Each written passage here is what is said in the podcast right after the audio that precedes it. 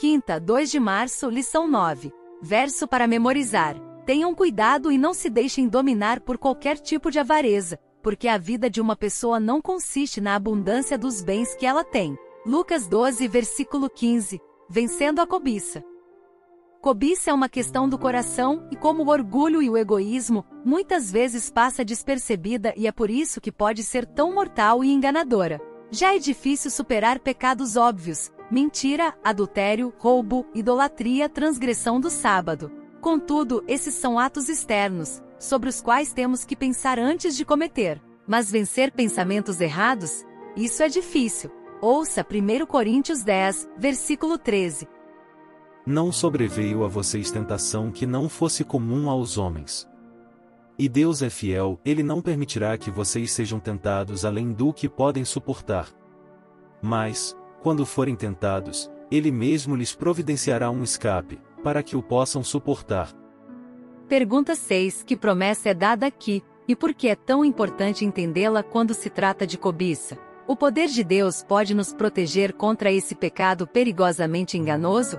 Observe três segredos para vencer a cobiça. 1. Um, tome a decisão de servir a Deus, depender dele e fazer parte de sua família. Escolham hoje a quem vão servir. Eu e a minha casa serviremos o Senhor.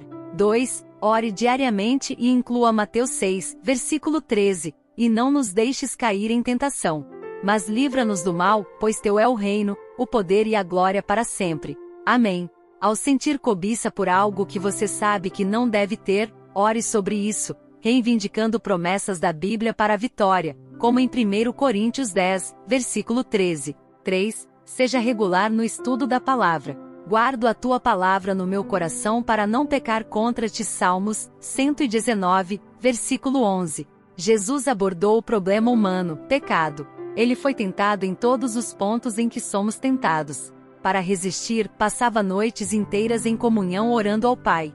Jesus não deixou esta terra sem ter forjado o caminho pelo exemplo e, em seguida, prometido poder para tornar possível que cada pessoa tivesse uma vida de fé e obediência para desenvolver um caráter semelhante ao dele. Busquem o Senhor enquanto ele pode ser encontrado, invoquem-no enquanto ele está perto. Que o ímpio abandone o seu mau caminho, e o homem mau, os seus pensamentos, converta-se ao Senhor, que se compadecerá dele, e volte-se para o nosso Deus, porque é rico em perdoar. Isaías 55, versículos 6 e 7.